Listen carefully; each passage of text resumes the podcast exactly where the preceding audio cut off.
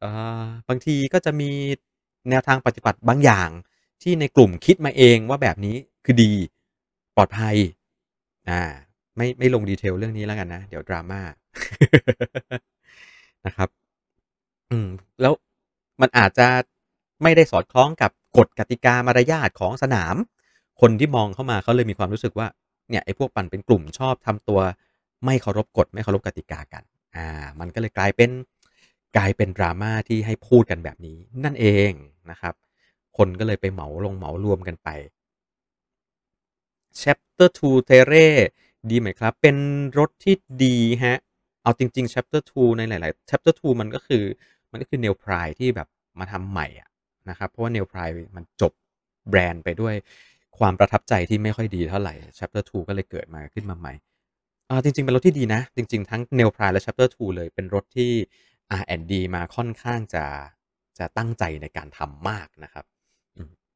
แล้วก็ถือเป็นแบรนด์ที่ Indie พอสมควรแนวๆครับเทียบกับ Ridley Phoenix SL ต้องบอกว่าตัว Terre เนี่ยไม่ไม่ไม่เคยขี่นะ ยอมรับเลยนะครับ แต่ Ridley Phoenix SL เคยขี่ แล้วโคตรจริตผมโคตรโคตรชอบ โคตรมันเป็นรถที่ดีอะมันเป็นรถในระดับ Pro Tour อะ เออ ทีมทีมโปรนะครับขี่ Ridley Phoenix นะครับ ในก่อนหน้านี้นะ ในการแข่งขันในรายการพวก Paris-Roubaix นะ ดังนั้น Ridley Phoenix X SL ตัวที่เป็นเฟรมเดียวกับตัวท็อปตัวตัวโปรใช้ตัวนั้นน่ะ คือเฟรม Pro Tour นะครับเออ มา มีอะไรกันอีกบ้างนะครับ ในใน Dante Young นี่แคทไหนครับเอ่อ Alex Steel ไม่ทราบพูดถึงอะไรวะยอมรับแบบดื้อๆอาในยูทูบหมดแล้วเดี๋ยวขอข้ามไปดู ในยังไม่หมดนี่หว่ามีข้างล่างมีข้างล่างอีกปึ๊บๆๆไหลขึ้นมานะครับอาขอขอเก็บในยูทูบอีกสักแป๊บหนึ่งแมนยูชนะ 3-1 ครับ โอเคครับผมยอมรับอย่างหนึ่งเลยนะ คุณคุณวสินนะครับ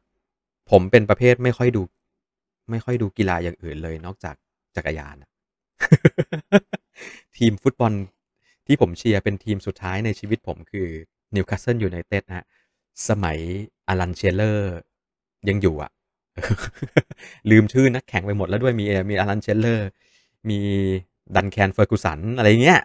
อ่าเชียร์ Given เป็นโกใช่ไหมทีมชาติไอร์แลนด์นะครับ ยุคประมาณปีเท่าไหร่อะ96 97อะไรอย่างเงี้ยแล้วหลังจากนั้นก็ไม่ได้ดงดูบงดูบอลอีกเลยครับ จัด Stages 105มา9,600อ๋ออาไม่เป็นไรครับคุณ Rexy ก็ใช้ Stages ไปครับ เบื่อแล้วเดี๋ยวค่อยหาเรื่องเปลี่ยนเป็น2ข้าง แต่จริงๆสำหรับตัวผมนะแบบพูดแบบแฟร์เลยนะ ข้างเดียวก็ใช้ได้ ถ้าเกิดเข้าใจนะ เคยขี่รถลู่ NJS ไหมครับ?ไม่เคยเลยครับเอ่อผมไม่ได้ขี่รถลู่แบบเป็นจริงเป็นจัง แต่เคยเอารถลู่มาทำขี่นะครับ ไม่ได้ขี่แบบ Fix Gear นะ เอารถลู่มาขี่ ขี่ออกกำลังกายขี่ซ้อมนี่แหละนะครับ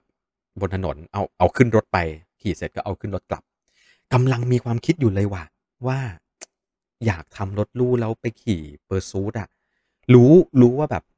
ไปขี่อะบวยแน่นอนนะครับ แต่อยากได้ฟีลลิ่งไปแข่งรถลู่บ้างไงเออก็เลยชั่งใจอยู่ว่าจะเอายังไงดีจะเริ่มดีไหมนะนะครับ ถ้าถ้าถ้าสักพักเห็นผมออกรถลู่มานี่แปลว่าผมกำลัง มีความบ้านะครับจะไปแข่งรถลู่ชิงแชมป์ประเทศไทยหนีบวย ซึ่งโอกาสจะบวยนี่โคตรสูงเลยนะครับโดยสรีระแล้วความสามารถโดยตัวเองแล้วเนี่ยไม่ไม่ได้เป็นคนขี่ Time Trial ขี่ Pursuit ได้ดีเลย แต่อยากอยากอยากลองไงเออมันเป็นชนิดที่เข้าไปร่วมง่ายที่สุด มันจะลงไปลงสปงสปรินต์ขี่ลิน Scratch เลยนี่ก็แบบตายครับ Point ลง Point Race เนี่ยโอ้ขี่ไม่ได้นะไปเอาแค่ Pursuit ให้ให้รอดก่อน กำลังคิดอยู่ครับกำลังคิดอยู่ว่าอยากไปลองขี่รถลู่ครับ มีที่ไหนแนะนำสำหรับหา Dropout V2R ไหมครับ? Sport for Life ก็ไม่มีของ ต้องอเดี๋ยวนะร้านพี่กุนชื่อร้านอะไรวะ?มีอยู่ร้านเดียวครับ ที่เป็นตัวแทนจำหน่าย Kona-Ko อะอยู่ตรงศรีนครินทร์อะลองติดต่อดูเดี๋ยวๆๆคุณธนาสิทธิ์ใช่ปล่า?คุณธนาสิทธิ์ลองลองทักเข้ามาเดี๋ยวเดี๋ยวผม หา contact ของพี่กุ๋นส่งให้ก็คือเป็นร้านที่เป็นตัวแทนจำหน่าย Colnago เป็นไปได้ว่าร้านอาจจะมีการสำรองตัวอะไหล่เอาไว้นะครับอุ้ย dropout V2R หักเลยเหรออุ้ยฟังแล้วหนาวเลยว่ะ V2R เหมือนกันไงนะครับ หรือไม่ก็คงต้องขอให้ Sport for Life สั่งมาให้ อืม อะไรที่ทำให้คนไทยนิยมขาจานโรเตอร์ครับ คนไทยเรานิยมทุกอย่างที่เป็นกระแสฮะ คุณสุภชัย อะไรก็ตามที่มันเป็นกระแสมาคนไทยเราจะนิยมอย่างรวดเร็ว เรามีกระแสของอมาโดนเก้าเรามีกระแสของไวแอสครับผมคุณตอง F นะฮะทำไมเมอริด้าคนไม่นิยมครับ มันไม่ดีหรอเมอริด้าเป็นรถที่ดีฮะเพียงแต่ว่าเราติดภาพว่าเมอริด้าเป็นรถราคาถูกๆครับผมตลาดแบบ คือก่อนหน้านี้ Merida จะเป็นที่นิยมในรถในกลุ่มราคาย่อมเยาราคาประหยัด นะครับแล้วก็ประกอบกับก่อนหน้านี้นะแบบสมัยก่อนนานๆเลยอะ่ะผู้นำเข้าไม่ค่อยนำเข้าในตัวที่เป็นระดับแข่งขัน ตัว top ตัวอะไรเงี้ยจะไม่ค่อยเห็น แต่ว่าตอนหลังก็มีการนำเข้าตัว top ตัวแข่งขันเข้ามาเพิ่มมากขึ้น แต่ว่าภาพติดตา Merida ก็ยังอยู่ไงอืมแล้ว Merida เอาว่ากันก็ว่าใน ProTour ก็ไม่ได้เป็นรถที่โดดเด่นมากนักนะครับไม่ได้เข้าตรงเข้าตา ถ้าใครที่ตามเชียร์ ProTour ก็จะเชียร์อยู่ไม่กี่ ไม่กี่แบรนด์อะเอาจริงๆอะมันเห็นรถอยู่ที่ไม่กี่แบรนด์ที่ทำตลาดอยู่ใน ProTour บางคันเนี้ยใน ProTour ขี่มาตั้งนานตลอดเวลา Lapierre เงี้ยถามว่าบ้านเราฮิตไหมอะก็ไม่ฮิตไงใช่ไหมครับ เพราะว่ามันมันไม่ได้เป็นรถรถแบรนด์ตลาดมากถึงขนาดนั้นทั้งๆทที่อยู่ในนั้นมาตลอด Kuota เงี้ยสมัยก่อนก็อยู่ใน ProTour มาตั้งหลายปี ก็ยังไม่ค่อยได้รับความนิยมเลยครับอนาคตจะมี แกน BB30 ไหมครับ หมายถึงตัวแมชจีนใช่ไหมไม่ทราบครับ เดี๋ยวผมถามให้นะครับกับคุณกัญญานัทใช่ไหมเดี๋ยวคงจะต้องมีการเอาข้อมูลพวกนี้แหละ ขอบคุณมากครับ ที่ทิ้งคำถามกันเอาไว้เรื่องของการรับประกันนานเท่าไหร่ จะมี BB30 มาไหมนะครับคำถามพวกนี้เดี๋ยวผมส่งต่อไปที่ผู้นำเข้าเพื่อเอามาตอบให้แน่นอน เห็นมีบางแบรนด์นะครับที่มีล้อ 38ถึง50 เพื่ออะไรครับ ถ้าเทียบกับ 4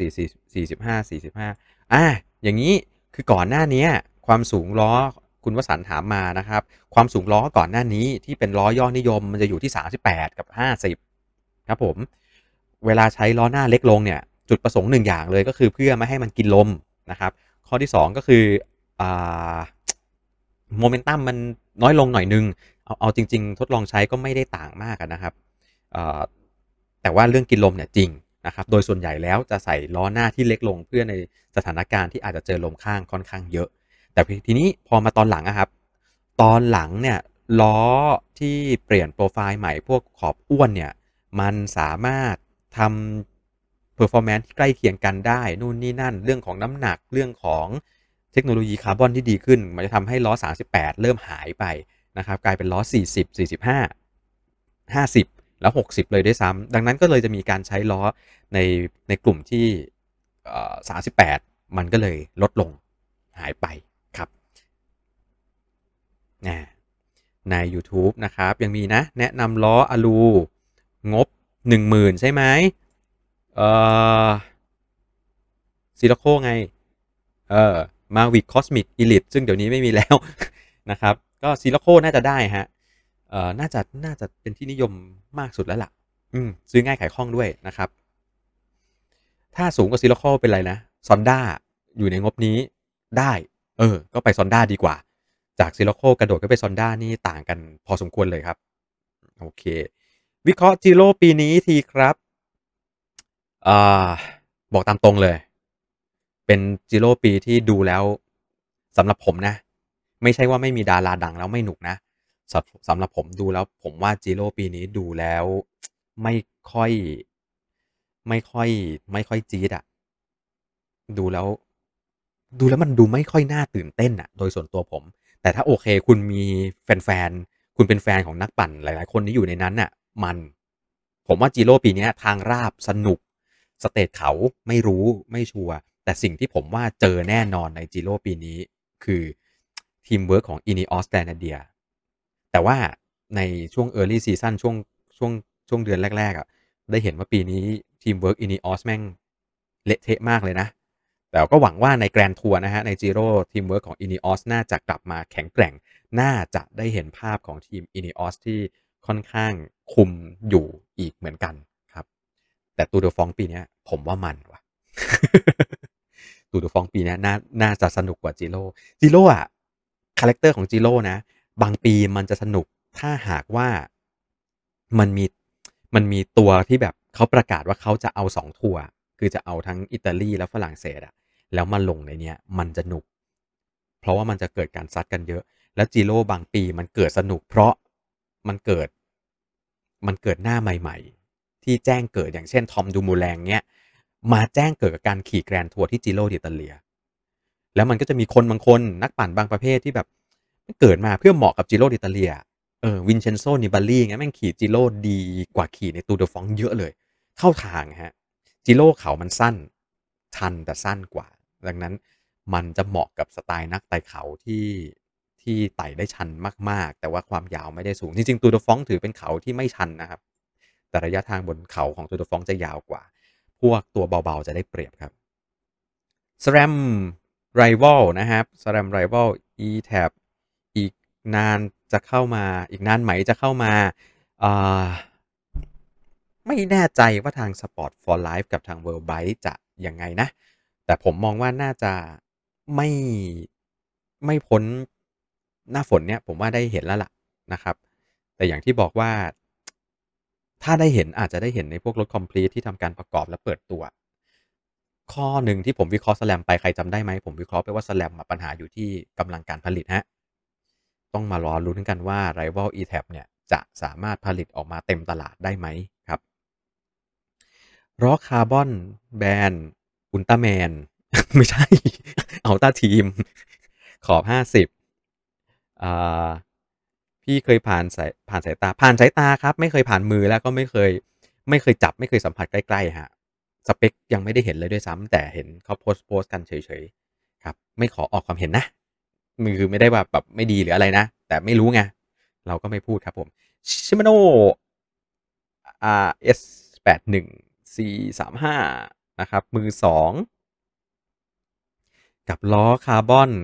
ขอบ 50 มือหนึ่งล้อจีน อันไหนน่าเลือกมากกว่า ถ้าล้อจีน ดูที่พวกฮาร์ดแวร์มันนิดนึง พวกดุมครับ ถ้าได้ดุมที่มียี่ห้อ อย่างน้อยๆ ก็พวก True v e t i v e อะไรพวกเนี้ยก็โอเค แต่ถ้าเกิดเป็นดุมจีนเลยบางที เคยเจอปัญหากับมัน ผมไม่เคยเจอ แต่ว่ามีมีเสียงเล่าให้ฟังว่าเจอปัญหากับดุมดุมไร้นามพวกนี้พอสมควรนะครับในการในการดูแลรักษาระยะยาวๆนั้นก็ดูตรงนั้นหน่อยหนึ่งใจผมนะ ถ้าไม่ได้อยากจะได้เรื่องของความแอโร่นะครับ ก็ไปเอาชิมาโนมือสองดีกว่า ถ้าจะเอาความแอโร่ก็แน่นอนอยู่แล้วว่า ขอบคาร์บอนจีนยังไงก็แอโร่กว่าครับ ขออนุญาตดูดน้ำครับ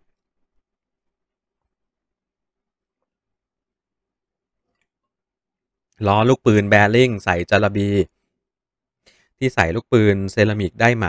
ใส่มันใส่ได้อยู่แล้วครับ แต่สุดท้ายแล้วมันจะใช้แล้วสมบูรณ์แบบแค่ไหนก็ว่ากัน ข้อนี้ถ้าพี่ตัดโจยังอยู่นะฮะ ฝากทิ้งคำตอบเอาไว้ใน Facebook ให้ผมหน่อย เดี๋ยวคราวหลังจะชวนพี่เข้ามาครับ ให้มาตอบในปัญหาเรื่องเกี่ยวกับ mechanic กลไกพวกนี้ มีวิธีดูเฟรมว่าซ่อมมา หรือไม่มีวิธีดูยังไงครับ ถ้าเป็นเฟรมโลหะ มันจะมีรอยเคาะ ถ้าเป็นเฟรมคาร์บอนแล้วทำสีแทบจะไม่มีวิธีดูเลยครับ แต่มันก็จะมีวิธีเช็ค เพราะว่าคาร์บอนเวลาซ่อมมาเนี่ยมันจะทำการแปะคาร์บอนเพิ่มเข้าไป คว้านออกแปะเพิ่มแล้วก็พอกพอกพอกพอกพอกถ้าถ้าถ้าถ้าคนที่เขาขายให้เราเคาะได้นะเคาะเบาๆไล่ไปเรื่อยๆไอ้จุดที่มันพอกอะเสียงมันจะเปลี่ยนครับ แค่นี้เลยครับ ที่เหลือก็ ถ้าทำสีมาจริง ๆ ไม่ว่าจะเป็นอะลูและคาร์บอนนะทำสีมาเนียนๆนี่ดูโคตรยากฮะถ้าเป็นผมเลือกซื้อเฟรมมือสองผมจะเลือกประเภทแบบมันมีตำหนงตำหนิให้ดูอะไม่ใช่เป็นแบบมาแบบเพิ่งทำสีมาใหม่ครับโอ้อันนั้นทำใจยากว่ะ อยากได้เฟรมแอโร่ช่วยเทียบกับมาโดนปีปัจจุบันหน่อย โอ้โหคิดก่อน Cannondale System 6 อืม เอาแบบสุดติ่งไปเลยนะ Cannondale System 6 ครับ เป็นรถแอโร่ที่เอ่อโอเคแหละ ตีนต้นช้านิดนึง แต่มันมันช้าเป็นมันช้าด้วยเรื่องของน้ำหนักอะมันไม่ได้ช้าเพราะว่าตัวมันเองไม่สติฟจริง ๆ ตัวมันเองเป็นรถที่ขี่มัน แล้วก็ฟีลลิ่งในการขี่โอเคเลยนะครับ แล้วเป็นรถที่ขี่เร็วแล้วสนุกมาก แต่ถ้าขี่ไม่เร็ว ก็ไม่ค่อยสนุกเท่าไหร่ ผมเชียร์ไปตัวนี้ หรือไม่ก็ไปดูนี่เลยครับ c e r v e l o S5 อืม หล่อ หล่อสลัดเลยแหละนะ แต่ไม่ถ้าเทียบแล้วไม่แน่ใจราคาจะเกินงบไปนิดหนึ่งหรือเปล่านะ แต่ถ้าใจผมนะ ผมก็จะมองไปที่อันนี้ครับ เอาแบบ aero จ๋าๆ ดังนั้นผมก็จะไม่ได้เชียร์ไปที่ดูในพวกของกลุ่มที่เป็นพวกกลมกล่อมนะครับ เออ ไปดู Factor ก็ได้ไง Factor ตัว aero นี่ก็ จัดจ้านฮะอะโอเค ผมขอพักใน YouTube สักครู่นะครับ ใครใน YouTube นะฮะ ก็ยังคงพิมพ์เอาไว้ได้นะ เดี๋ยวผมขอแวบไปดูใน Facebook บ้างนะครับ เพราะใน Facebook มีมาแล้วมาสวัสดีใน Facebook บ้างอะสวัสดีครับ คุณชีวิตใช่ไหมเอ่ย สวัสดีครับ อะ มา นะครับ สวัสดีครับเฟรมคาร์บอน Trek นะฮะ Madone เก้าเอามาปั่นกับเทรนเนอร์จับดุมหลังแรงบิดตืดๆจะมีโอกาสทำให้เฟรมเสียหายไหม เอางี้ผมบอกงี้ก่อน เทรนเนอร์ทุกยี่ห้อนะครับ เขาเคลมว่าการใช้งานตามปกติจะไม่ทำให้เฟรมเสียหาย และเฟรมทุกยี่ห้อก็จะเคลมว่าสามารถเอาขึ้นเทรนเนอร์ได้ แรงบิดบนเทรนเนอร์ไม่ทำให้เฟรมเสียหาย แต่การที่เฟรมเสียหายบนเทรนเนอร์ไม่สามารถเคลมได้ ทุกยี่ห้อละเอองงไหมเหมือนเหมือนโทรศัพท์อะโทรศัพท์กันน้ำนะครับ โทรศัพท์กันน้ำแต่ถ้าคุณตกน้ำแล้วมันเสีย เขาก็ไม่รับเคลมนะเว้ยเฮ้ยมันเป็นเป็นความย้อนแย้งตรงนี้ แต่ทีนี้ผมจะอธิบายอย่างนี้อ่าแรงบิด บนเทรนเนอร์นะครับ โดยปกติแล้ว มันจะไม่สามารถทำให้เฟรมฉีกขาดได้นะครับ โครงสร้างคาร์บอนที่อยู่บนนั้น มีความแข็งแรงกว่านั้นเยอะมาก มันมีปัญหากับในอดีตที่เป็นเฟรมคาร์บอนกลุ่มที่มันเป็นการเข้าด้วย lug หรือเป็นเฟรมอลูหางคาร์บอนที่เป็นข้อต่อแล้วเชื่อมกันด้วยเรียกง่ายๆ ผมเรียกง่ายๆว่าเป็นกาวอ่ะมันคืออีพ็อกซี่อะที่มาเชื่อมกันน่ะไอ้กลุ่มนั้นน่ะมี นะครับพังได้จริง ๆ แต่ถ้าเกิดเป็นเฟรม monocoque ปัจจุบันอะโอกาสที่จะเสียหายเกิดขึ้นโอกาสเดียวเลยนะ เฟรมมี micro crack ที่อยู่ข้างในคาร์บอน micro crack คืออะไรครับ micro crack คือรอยแตกรอยร้าวเล็ก ๆ ที่อยู่ในชั้นของเส้นใยคาร์บอน ซึ่งอาจจะเกิดจากอุบัติเหตุก็ได้ การขนส่งการกระแทกก็อาจจะเกิดขึ้นได้ นึกภาพนะครับนึกภาพ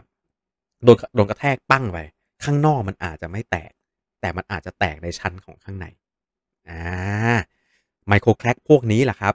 ที่พอมันขึ้นไปอยู่บนเทรนเนอร์ปุ๊บแรงบิดบนเทรนเนอร์จะค่อยๆทำให้มันกว้างขึ้นเรื่อยๆ กว้างขึ้นกว้างขึ้นกว้างขึ้นเรื่อยๆ และถึงจุดหนึ่งที่มันเกินจุดวิกฤตไปแล้ว มันก็แตกโป่ง ซึ่งเราไม่ได้มีทางรู้ว่าเฟรมเรามีไมโครแครกอยู่ตรงไหนนะครับ มันจะรู้มันต้องใช้เครื่องเอ็กซเรย์ดูเลยล่ะ ดังนั้น ข้อนี้มันคงจะต้องอยู่ที่ความมั่นใจในการดูแลรักษาเฟรมของคุณเองด้วยครับผม คุณจิตริน 555 ดีงามจริง ๆ ครับ น่าจะหมายถึงตัววัดแมทจีนใช่ไหมที่เอามาให้ดูวันนี้ครับผมปุ๊บคุณนักขจรใช่ไหมเอ่ย อ่านชื่อใครผิดนี่ต้องขอประทานโทษด้วยนะฮะ คุณนักขจรนะครับผมสวัสดีครับ มาไล่มาดู คุณปราโมทนะฮะ คุณปราโมทมา สวัสดีครับ พี่ไกด์สวัสดีฮะ คุณ อ๋อ คุณนะขจรศักดิ์ เออ เมื่อกี้มัน Facebook ตัวเมื่อกี้มันเอาอะไรมาบังผมก็ไม่รู้ อ่า คุณนะขจรศักดิ์สอบถามครับผม เฟรมคาร์บอนมีอายุการใช้งานหรือไม่ แน่คำถามข้อนี้คำถามโคตรคลาสสิกเลยในอดีตนะครับ เมื่อ ปี 2005-2006 อะไรเงี้ยเฟรมคาร์บอนเขาจะเคลมอายุการใช้งานอยู่ที่ประมาณ 10 ปี ในเทคโนโลยีเก่าในตอนนั้นนะ 10 ปีนี่คืออะไรครับ 10 ปีก็คือใน 10 ปีเนี้ยที่ใช้งานไปเนี่ย มันจะยังอยู่ในสมรรถนะที่ออกแบบมาได้ใน 10 ปีนี้ ภายใต้การเก็บรักษาการดูแลรักษา แล้วก็ไม่เกิดอุบัติเหตุอะไรที่มันผิดเพี้ยนไปจากมนุษย์มานานะครับเดี๋ยวผมค่อยบอกว่าอะไรที่ทำให้ตัวมันเองมันลดอายุการใช้งานลงไป เอาเป็นว่า 10 ปีใช้งานทั่ว ๆ ไป มันจะยังอยู่ใน performance ที่ออกแบบมา เลย 10 ปีไปแล้ว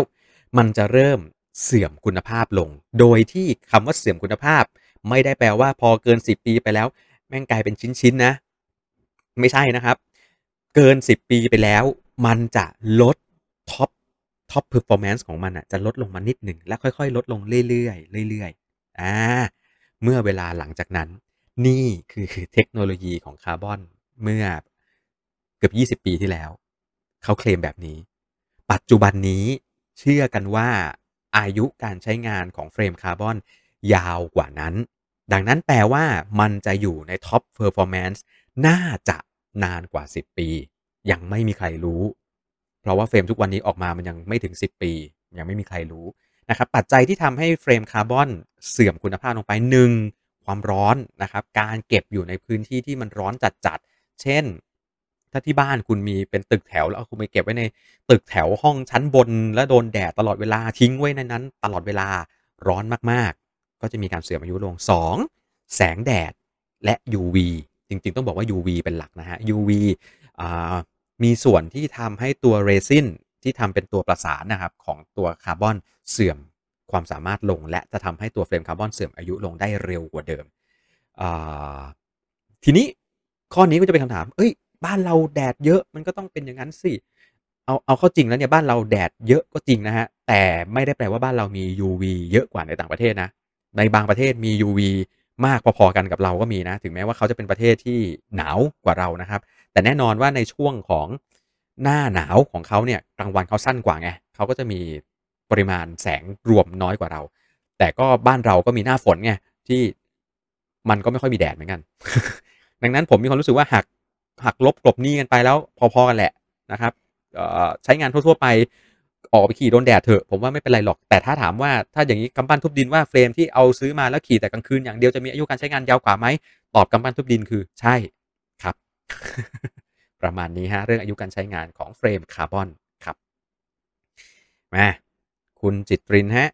ถามอะไรเอ่ย c e r v e l o S5 ครับพี่กายอ๋อหมายถึงแนะนำตัวนี้แน่เลยที่เมื่อกี้มีคนถามใช่ไหมว่า เรื่องของเฟรม Arrow เออผมก็เชียร์ c e r v e l o S5 นะ สุดดีอะนะครับ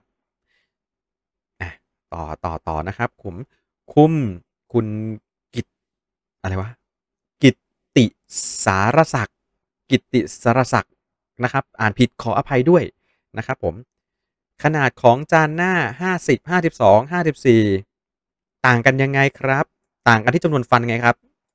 คุณกิตติสารศักดิ์คืออะฟันของจานเนี่ยจะมี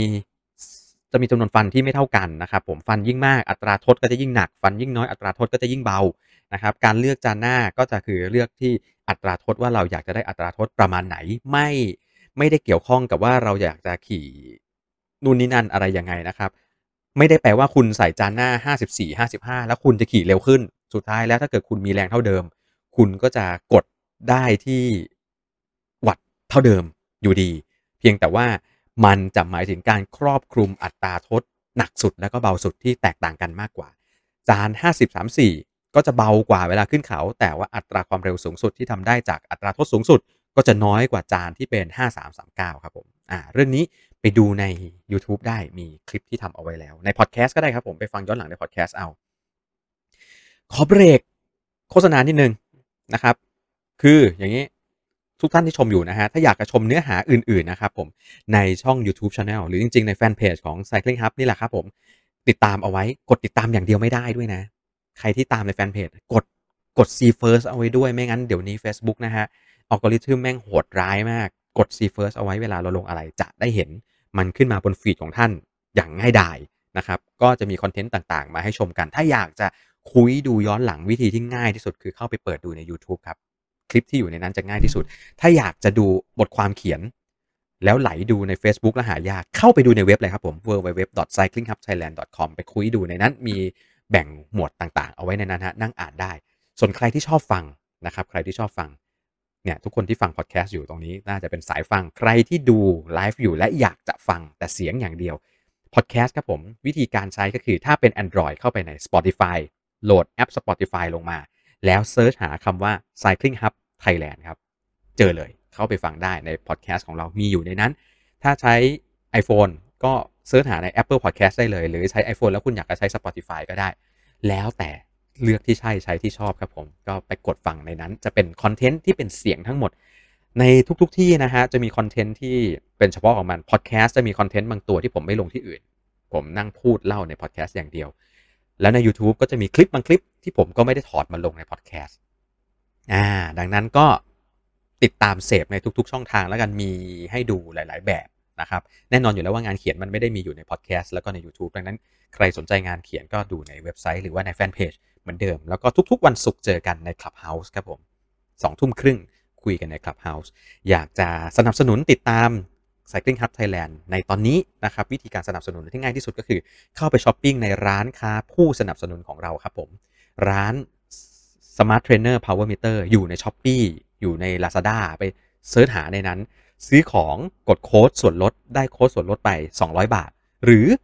หลังไม่ไปบอกร้านได้เลยครับ ว่ามาจาก Cycling Hub Thailand ร้านก็จะจัดการส่วนลดให้คุณ 200 บาทในไอเทมต่างๆนะครับ แล้วรายได้ส่วนหนึ่งจากการขายผ่านระบบตรงนี้แหละ ทางร้านก็จะแบ่งมาให้เป็นการสนับสนุนช่องทางของ Cycling Hub Thailand ผมไม่ทำระบบ Donate ผมไม่ทำระบบสมาชิก เพราะว่าไม่อยากจะรับเงินจากทุกๆทท่านเพื่อจะมาดูคอนเทนต์ ผมทำเป็นวิธีนี้ เพราะว่าถ้าคุณอยากจะซื้ออะไรอยู่แล้ว ซื้อหมวกซื้อรองเท้า ซื้อแฮนด์ซื้อ ขากระติกซื้อวัดซื้อล้อซื้อ ซึ่งร้านร้านก็มีไอเทมให้เลือกซื้อหลายอย่างมาก ถ้าคุณอยากจะซื้ออยู่แล้วนะเป็นสิ่งที่คุณอยากซื้ออยู่แล้ว ก็คุณเข้าไปซื้อในร้านนี้ ก็ได้สนับสนุนเราแล้วเขาเรียกว่าทุกคนวินหมดฮะร้านที่สนับสนุนก็วิน เพราะว่าเป็นช่องทางที่ทำให้เขามีลูกค้าเข้ามาใช่ป่ะคุณคุณที่ดูอยู่ที่สนับสนุนก็วิน เพราะคุณซื้อของไงเออแล้วก็ทางเราเองก็ได้รับการสนับสนุนรายได้บางส่วนตรงนั้นด้วย ดังนั้นทุกคนโอเคหมดวิธีนี้ จะได้มากได้น้อยผมก็ยังไม่รู้เหมือนกัน วงการจักรยานเราไม่เคยมีวิธีแบบนี้ครับ ฝากเอาไว้ฝากเอาไว้นิดหนึ่งนะ ช่องทางการสนับสนุนแบบนี้นะครับมากลับมาต่อกันใน Facebook ฮะคุณปราโมทนะฮะชิบชิบชิบเดี๋ยวพี่ไกด์ครับ รบกวน เพิ่มเสียงเหรอ เพิ่มเสียงนิดนึง จริงป่ะ เสียงเบาเหรอครับในใน Facebook เหรอ เสียงเบาอะ เอาเป็นว่าผมเปลี่ยนเป็นพูดใกล้ใหม่แล้วกันนะอะเพิ่มเสียงเดี๋ยวมันปัญหาคือมันจะพีคไงจะขยับทำไมล่ะ ผมก็เลื่อนใหม่มาใกล้ปาก เอออะชัดขึ้นนะครับ โอเค ขอดูคอนคอมเมนต์ต่อ ๆ ไปใน Facebook นะฮะ ซึ่งดูเหมือนว่า หมดแล้วใน Facebook วันนี้นะครับ Facebook นะฮะ อยู่ด้วยกันทั้งสิ้นตอนนี้ ติ้งตอง 24 ท่าน เย้เฮ้ย เกินจากสัปดาห์ที่แล้วฮะ ขอบคุณมาก ๆ ทุก ๆ ท่านที่เข้ามาดู ก็จริง ๆ ปกติไม่ได้เป็นแบบนี้นะสำหรับคนที่ดูใน Facebook นะครับ แต่ปกติจะเป็น 2 คนคุยกันนะครับ แล้วก็ 2 คนช่วยกันตอบคำถาม แต่บังเอิญสัปดาห์นี้เหลือผมคนเดียวครับ ผมพี่ซอยไม่ว่างนะ ก็เลยเหลือผมคนเดียว ก็ต่อไปแบบอื่นๆไหลๆอย่างนี้แหละนะครับ แล้วก็ใน YouTube นะฮะ มาดูกันซิว่าตอนนี้ YouTube มีกันทั้งหมดกี่ท่านยอดคุยกราฟขึ้นขึ้นขึ้นขึ้นเรื่อยๆ แล้วก็ค้างกันอยู่ที่90กว่าคน โอ้โห ถือว่าเป็นสถิติค่อนข้างจะเซฟนะ อืม ของเราก็อยู่ประมาณนี้แหละครับ แล้วก็ใกล้ห้าทุ่มแล้ว นี่ไงที่ผมบอกอะ่ะ พอห้าทุ่มปุ๊บนะ YouTube จะเริ่มมาแล้วจะเริ่มมาแตะร้อยแตะร้อยวันนี้พี่ซอยไม่อยู่อาจจะคนน้อยหน่อยนะครับ แต่ว่าเนี่ยห้าทุ่มเราจะเริ่มมาละแล้วก็เอ่อถ้าท่านท่านที่ชมอยู่ใน YouTube จะแกล้งผมท่านก็จะยิงคำถามกันมาไม่หยุดนะฮะผมก็จะไล่ตอบไม่ทันนะครับเอออะวันนี้มีคนคอมเมนต์ว่าง่วง ไม่หนุกใช่ไหมนะครับผมคุณชุตินะฮะวันนี้พี่ซอยไม่อยู่ความซ่าความเสียวก็จะหายไปนะครับ มาดึกไปหน่อย เอ่อจริง ๆ มาตั้งแต่สามทุ่มนะ คุณชุตินะฮะ จริง ๆ จริง ๆ ผมมาตั้งแต่สามทุ่มก็ก็มามาฟังตั้งแต่สามทุ่มครับ ก็จะไม่ดึกขนาดนี้ แล้วก็หัวค่ำจริงจัดหัวค่ำคนน้อยกว่านี้ครับ มาจัดกันเวลานี้แหละ แล้วเดี๋ยวก็จะเลิกแล้ว อืมไม่อยู่นานหรอกวันนี้อยู่คนเดียวด้วยเหนื่อยนะครับ เวลาลงเขาเนี่ยผมขอเก็บคำถามต่อเลยนะ ไม่บ่นเยอะนะครับ ผม คุณบันเทิงนะครับ เวลา เวลาลงเขา รถมีอาการสาย มีวิธีแก้ไขยังไงบ้างอาความเร็วสูงๆใช่ไหมครับ แล้วรถมีอาการสายไปสายมา เขาเรียกว่าเป็น Speed Wobbling อ่าแก้ไขได้ตั้งแต่การขยับท่านั่ง การเปลี่ยนท่านั่งนะครับ การเปลี่ยนการถ่ายน้ำหนักก็แก้ได้ หรือแม้แต่การตรวจเช็คบางที่ เช่น ในเรื่องของดุมคลอนไหมดุมดุมล้อมีอาการคลอนไหมที่คอนะครับลูกปืนคอมีอาการคลอนไหมพวกนี้ก็ ส่งผลได้ และบางทีมันก็มาจากสิ่งที่ไม่ได้ไม่ได้ไม่ได้หาสาเหตุไม่ได้ เพราะว่าการ wobbling มันคืออาการเหมือนแบบภาษาวิทยาศาสตร์เรียกสั่นพ้องอะครับ เป็นแรงสั่นสะเทือนที่สั่นพ้องแล้วก็ทำให้การสั่นมันใหญ่ขึ้น เดี๋ยวผมจะทำคอนเทนต์เรื่องนี้ จริง ๆ คิดไว้นานมากแล้วจะทำเรื่อง Speed Wobbling สักทีหนึ่งนะครับ เดี๋ยวขออนุญาตติดไว้นะ จะทำคอนเทนต์ลงให้ทั้งใน